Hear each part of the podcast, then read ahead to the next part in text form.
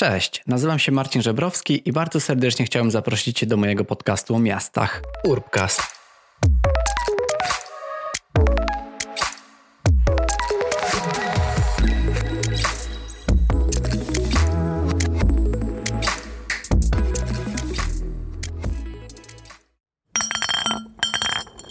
Cześć, witajcie w kolejnym odcinku mojego podcastu o miastach, w którym opowiadam Wam o tym, co się dzieje w Kopenhadze, o tym, co się też dzieje w różnych innych miastach. I w tym odcinku chciałbym jeszcze raz porozmawiać o Kopenhadze. Tym razem już nie będę opowiadał o tym, jak to jest być kurierem, jakie są tego plusy i minusy, bo mam wrażenie, że ten temat już całkowicie wyczerpałem. Lub być może nie całkowicie, ale też e, dam Wam trochę odpocząć od tego tematu, bo czuję, że przekazałem swoje główne spostrzeżenia na, e, na ten temat. Natomiast dzisiaj chciałbym porozmawiać o czymś troszeczkę innym. Więc tak jak wspominałem, ciągle zostajemy w Kopenhadze, natomiast temat jest trochę mniej związany już z samym kurierstwem, ale wciąż pozostajemy gdzieś tam na powierzchni takich tematów e, życia w mieście, a także restauracji, a konkretnie barów. Ponieważ dzisiaj chciałbym porozmawiać o miastotwórczej funkcji barów i odpowiedzieć na pytanie, czemu Duńczycy tęsknili za bodegami. Dlaczego po tym, jak wszystkie restauracje, kina, teatry i inne instytucje zostały zamknięte na czas pandemii, to wielu Duńczyków z utęsknieniem spoglądało w stronę lokalnych pubów? Isbjorn, Tainsbo, Boris, Karuselen, Axelbo, Kanal, Bobby, Lichtenskro. Czym są te nazwy, które prawdopodobnie niepoprawnie wymówiłem po duńsku? Są to popularne w Danii bodegi – ale czym jest tak naprawdę bodega? Z definicji jest to bar z nisko podwieszonym sufitem, w którym dozwolone jest palenie w środku oraz w którym całymi dniami i wieczorami przebywają okoliczni mieszkańcy. Przez to, że można palić i praktycznie każdy z tego przywileju korzysta, dla mnie, niepalacza, taka wizyta w takim barze jest zazwyczaj słodko-gorzka.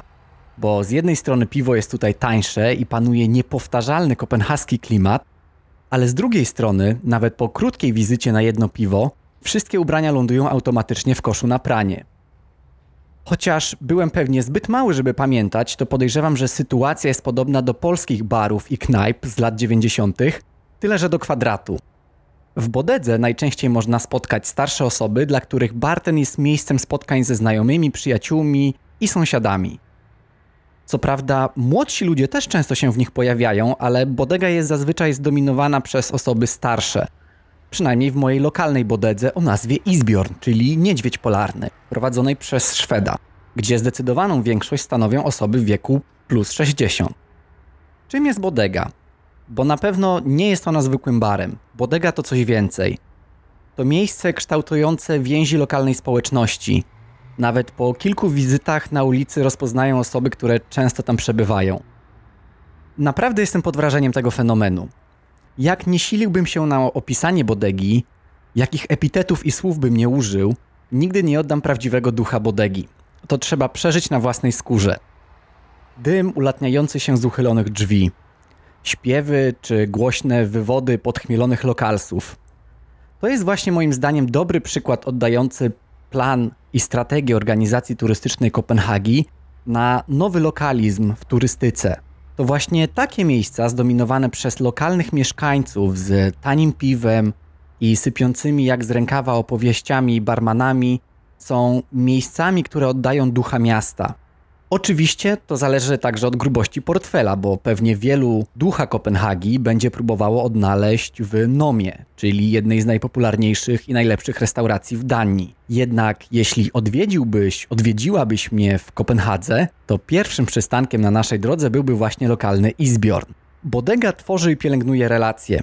Po pięciu minutach jesteś w stanie rozmawiać i żartować niemal z każdym, po duńsku lub po angielsku. Dodatkowo od czasu do czasu zadzwoni dzwonek. Ktoś nim zadzwoni. Oznacza to, że ta osoba stawia piwo dla wszystkich w barze. Ale bodega to nie tylko miejsce, gdzie idzie się upić ze znajomymi. To miejsce spędzania wolnego czasu. Granie w gry, szachy, warcaby, domino, obstawianie wyników sportowych czy innych rzeczy. To także nawet wspólne wyjazdy, zdjęcia z których zdobią potem ścianę baru, przynajmniej tego mojego lokalnego. Ale to także kolacje wigilijne, czy nawet wspólne oglądanie meczów. Bodega to także szkoła. Gdy mój znajomy chciał poobcować z duńskim, udał się do naszej lokalnej bodegi, aby próbować rozmawiać z ludźmi po duńsku. Wszyscy byli bardzo dumni i pomagali mu poznawać te nowe słówka.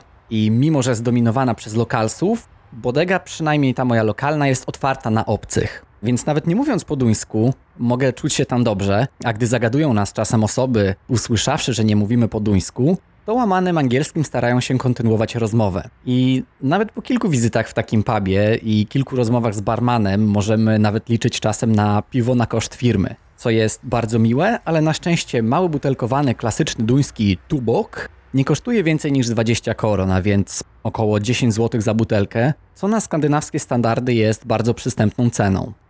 Tym trudniej wyobrazić sobie, co wiele ludzi musiało poczuć, gdy ich lokalna bodega została całkowicie zamknięta na długie tygodnie. Okoliczni użytkownicy bodegi tłumnie przenieśli się na ławki do parku, tuż obok baru, gdzie dalej spożywali różne napoje wyskokowe, opalali się, ale przede wszystkim dalej spędzali z sobą czas. I tak całe dni podczas pandemii. Przy okazji jednak uważając, aby nie było ich więcej niż 10 osób, co było zabronione. A policja codziennie przejeżdżała i rzucała na nich okiem. Nic więc dziwnego, że gdy od 18 maja można było z powrotem otworzyć restauracje i bodegi, to w lokalnych gazetach jak grzyby po deszczu pojawiły się artykuły na ten temat. A w nich mnóstwo zdjęć uśmiechniętych starszych osób z piwkiem w ręku. Potrzeba tak wiele i tak niewiele, aby być szczęśliwym. Niestety moja lokalna bodega, ku mojemu zdziwieniu, i nie tylko mojemu, pozdrawiam bywalców i zbiorna, których właśnie widzę w parku nagrywając te słowa, pozostaje zamknięta a więc czekamy na wielkie otwarcie. Kopenhaga to miasto, które jak chyba żadne, które do tej pory odwiedziłem, całkowicie zależy od pogody. Jednak gdy przez prawie pół roku jest szaro i deszczowo, nie pozostaje nic innego niż siedzieć w barach czy restauracjach. Życie na ulicy trochę zamiera, ale jedzenie na mieście wciąż jest bardzo popularne. Tak samo w zależności od pogody, oczywiście nie zmienia się zbytnio liczba rowerzystów, bo ludzie zawsze jeżdżą na rowerze, ale jest to zdecydowanie mniej przyjemne na jesieni niż na wiosnę. Jak mówi skandynawskie przysłowie, nie ma jednak złej pogody, są tylko złe ubrania. Gdy przychodzą pierwsze wiosenno-letnie dni, życie na ulicach Kopenhagi zmienia się nie do poznania. Ludzie masowo kupują trawniki, zamawiają jedzenie z pobliskich restauracji lub po prostu siedzą w restauracjach. Niektóre ulice zamieniają się w ulice imprezowe, po których ciężko jest się wieczorem poruszać i ciężko jest się przecisnąć prowadząc rower. Po obserwacji Kopenhagi przez kilka miesięcy uważam, że to właśnie usługi, a szczególnie restauracje i puby, odpowiadają za kreowanie życia miejskiego. I niby nie jest to nic nadzwyczajnego, nie jest to jakieś ogromne odkrycie, bo tak dzieje się w większości miast, jednak czuję, że Kopenhaga, pomimo swojego północnego położenia, ma coś w sobie z południa Europy, z Hiszpanii czy może Włoch, a więc gdy tylko pogoda sprzyja, życie uliczne eksploduje. Dlatego też cieszę się, że było mi dane doświadczyć całkowitego przeciwieństwa, czyli pustych ulic w czasach pandemii, bo mogę teraz doceniać to, jak barwna jest Kopenhaga. Wracając jednak do tematu bodek, bo chyba tak to się odmienia. Coraz częściej pojawiają się w nich także młodzi ludzie. Piwo jest tanie, bary klimatyczne, jest ich też dość dużo w każdej dzielnicy Kopenhagi. I choć nie byłem w wielu bodegach do tej pory, to czuję, że ich siła twórcza miejskiego życia i więzi społecznych leży w takim poczuciu identyfikacji i przynależności, które odczuwają odwiedzające je osoby. Czyli jest dla nich po prostu naturalne to, żeby iść do tej lokalnej bodegi, a nie do jakiegoś innego baru czy pubu, który może być na przykład kolejnym Irish pubem, który, który znajdziemy w wielu miastach Europy. Natomiast ta wyjątkowość bodeg polega głównie na tym, że ciężko baru o takim klimacie szukać w innych miejscach. Nic więc dziwnego, że po tym jak kilka dni temu puby i restauracje wróciły, to ludzie tłumnie zaczęli w nich przebywać i często wygląda to tak, jakby żadnej pandemii w międzyczasie nie było. Tak jak już wspominałem w innym odcinku mojego podcastu, w Small Talku o zamknięciu parku na Islandsbrygge przez bezmyślność przebywających tam ludzi, to boję się, że wszędzie będzie podobnie. Po kilku piwach mało kto będzie pamiętać o jakimkolwiek social distancingu. I mam nadzieję, że nie skończy się to tak, że za jakiś czas możemy mieć powrót pandemii. Podobnej obserwacji dokonało zresztą kopenhaskie biuro urbanistyczno-projektowe GEO. W swoim raporcie o zmianach skorzystania przestrzeni publicznych w duńskich miastach przed i w trakcie pandemii jasno zauważa, że kiedy zmysły ludzi są wyostrzone i skupiają się na czymś konkretnym, to zapominają o utrzymywaniu odpowiedniego dystansu. Dzieje się to przede wszystkim w spontanicznych momentach w przestrzeni miejskiej, kiedy na przykład kupujemy kwiaty czy odbieramy jakieś zamówienie.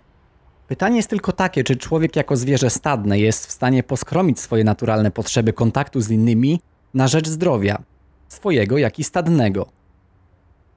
To, że bary kreują życie miejskie już wiemy, ale w tym kontekście przeskoczmy szybko na drugą stronę globu do Nowego Jorku. Miasto, które po przemianach pod wodzą komisarz Wydziału Transportu Nowego Jorku Janet Sadik Khan w latach 2007-2013 i zamknięciu wielu ulic dla samochodów na rzecz tworzenia stref pieszych, znów proponuje kolejne kroki w dążeniu do poprawienia jakości życia mieszkańców.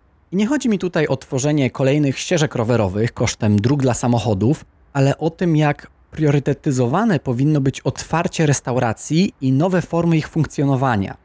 Nowojorczycy tęsknią za restauracjami, a więc między innymi dlatego znany architekt restauracji David Rockwell pracuje od kilku dni za darmo i tworzy plany i wizualizacje dla nowych potencjalnych restauracyjnych ogródków otwartych w miejscach przeznaczonych wcześniej innymi dla samochodów. Urząd Miasta Nowego Jorku próbuje stworzyć specjalne miejsca dla jedzenia na zewnątrz w postpandemicznej rzeczywistości. I jak mówi sam architekt, ekspansja restauracyjnych ogródków na ulicach Nowego Jorku nie tylko pomoże restauracjom przetrwać, ale także pozwoli Nowojorczykom na powrót do nowej normalności.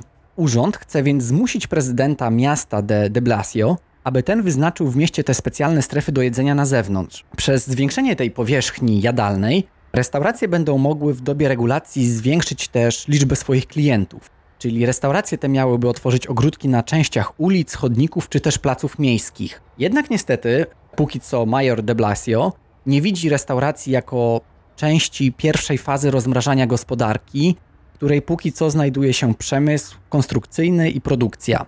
Jak miałby taki ogródek kawiarniany w ogóle wyglądać? Przede wszystkim byłby on dużo większy i z mniejszą ilością stolików niż te dotychczasowe. Jednak wykorzystując przestrzeń całego pasa jezdni, wciąż mógłby pomieścić wielu klientów. Ogródki powinny być zbudowane ze specjalnych platform, które szybko się rozstawia co pozwoliłoby na łatwe i szybkie wprowadzenie zmian. Zobaczymy, jak ta sytuacja się rozwinie i czy pomysły oraz rysunki Rockwella zamienią się w rzeczywistość. Zależy to przede wszystkim od woli burmistrza miasta. Ja jednak jako urbanista, który obserwuje i interesuje się przemianami na świecie, uważam, że ekspansja ogródków kawiarnianych to właściwy kierunek. Ludzie zawsze będą potrzebowali jeść, a część z nich robi to głównie w restauracjach.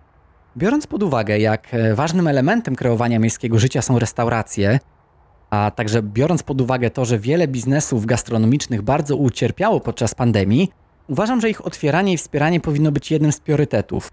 I wcale nie uważam, żebym piłował gałąź, na której obecnie siedzę jako kurier rowerowy dostarczający jedzenie z restauracji. Uważam, że w dalszym ciągu będzie wiele ludzi, którzy nie będą chcieli chodzić do restauracji przez dłuższy lub krótszy czas, głównie z obawy przed zarażeniem się wirusem. Dlatego też wciąż zamawiajmy jedzenie online, jeśli tak wolimy, ale pamiętajmy też o wspieraniu restauracji, odwiedzając je, bo kontaktu z ludźmi nic nam nie zastąpi. Nie chcę już tutaj być może w tym odcinku wchodzić też na tematy ogólnego zdrowia psychicznego i samego samopoczucia ludzi podczas tej pandemii. Też nie jestem socjologiem, bo opieram się głównie na swoich własnych obserwacjach czy rozmowach ze znajomymi lub różnymi artykułami, które przeczytałem, ale uważam, że ta pandemia bardzo mocno wpłynęła też na właśnie zdrowie psychiczne ludzi, którzy zostali zamknięci na, na wiele, wiele tygodni w swoich domach i nie mogli mieć tego kontaktu, tego naturalnego kontaktu z innymi ludźmi. Dlatego też uważam, że ludzie będą lgnąć do restauracji, które, jeśli będą nawet funkcjonować w inny sposób, będą inaczej rozplanowane, część restauracji przeniesie się też na, na ulicę czy na place, to wciąż uważam, że ludzie będą do nich chodzić, bo już obserwuję to w Kopenhadze, kiedy naprawdę masy ludzi wychodzą na ulicę i jakby dalej starają się żyć normalnie, pomimo tego, że gdzieś tam te odgłosy pandemii są wciąż w Kopenhadze słyszalne. Ja tymczasem, jako że praktycznie mieszkam nad moją lokalną bodegą Isbjorn. Niedługo zejdę na dół i sprawdzę, czy być może jest już otwarta, aby celebrować jej powrót do życia. A póki co bardzo chętnie poznam też Wasze opinie na ten temat. Więc dzielcie się tym, jak Wy obserwujecie zmiany w miastach, jak obserwujecie zmiany w restauracjach, być może wasza ulubiona kawiarnia czy restauracja została zamknięta, być może wasz pub bardzo ograniczył liczbę pracowników, więc też starajmy się je w jakiś sposób wspierać i razem próbujmy wrócić do tej nowej normalności.